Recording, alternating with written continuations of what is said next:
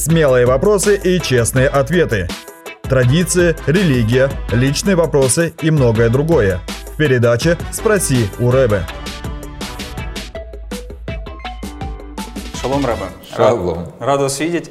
А, Взаимно. Спасибо. Мы собрали а, целый ряд вопросов, которые, как оказалось, волнуют э, многих людей.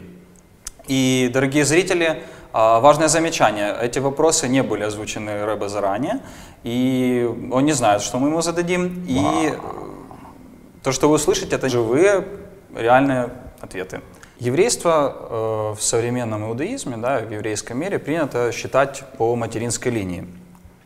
Но в Торе мы видим множество примеров, э, что родство передавалось по отцу. Например, родословные патриархов, да, Авраам, Исаак, Иаков. Э, И все последующие родословные говорят об отцах в первую очередь. Мы встречаем разные в разных книгах. Э, Из сюжета книги «Исход» э, фараон тоже приказывал убивать младенцев. Это было нацелено конкретно на мужеский пол. Он не переживал о том, что еврейство будет передаваться по женской линии. А, Почему же и когда еврейство начало считаться по материнской линии, а не по отцовской? Это постановление Равина вообще-то. И, насколько известно, это средневековое постановление Равина. Тоже относительно молодое. Э, Относительно, ну, никто точно не знает, не говорят это времен крестовых походов, другие говорят несколько более поздние. Э, И на самом деле оно тоже первоначально связано с определенными трагическими, но практическими причинами.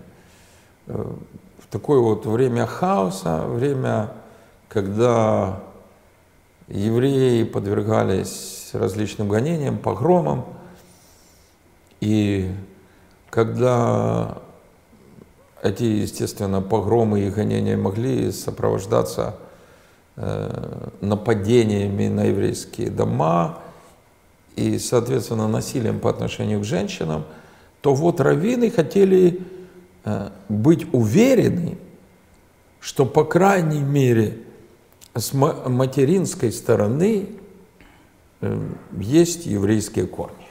Угу. Интересно. Вот, ка- как бы вот так это объясняется. Ну, опять-таки, я, я не знаю, насколько именно вот эта причина была решающей. Возможно. Но, а теперь, теперь, когда мы говорим о современной ситуации, и не только современной, но о спокойных временах. При чем тут это правило? Оно не соответствует Торе. Оно не соответствует книгам пророков, кетувим. Даже если мы читаем в Новом Завете, там традиционная генеалогия согласно принятым постановлением, Божьим постановлением в Израиле, родство по отцам. Ну и многие, многие христиане, когда они начинали читать Евангелие, такой-то родил такого-то, а тот родил такого-то, и люди, как это странно, как это мужчина родил другого мужчину. то Главное это не представлять просто, Да. не воображать. да, но на самом деле это достаточно традиционная еврейская формула, потому что именно по отцу четко прослеживалось родословие. Всегда. Некоторые говорят, ну хорошо, как же тогда с э, самым страшным временем Второй мировой войны и конкретно Холокоста? Видите, какая ситуация?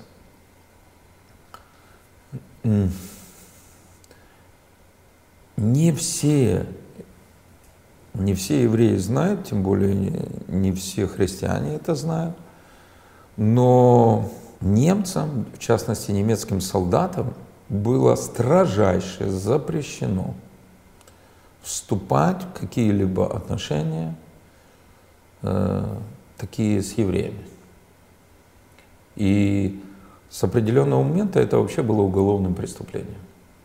Поэтому как раз одна, одна из странных сторон этого страшного геноцида, что как раз вот этой опасности и ее почти не было.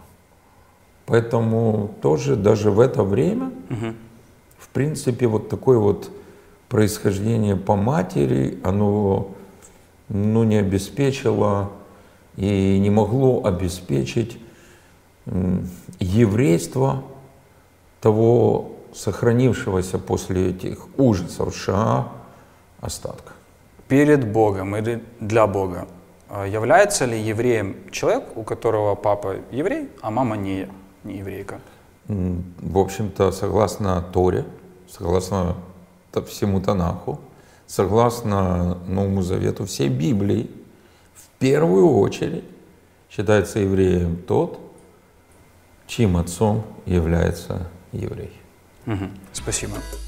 Задать ваши вопросы Рабину и узнать больше о мессианском движении вы можете на YouTube-канале «Киевская еврейская мессианская община».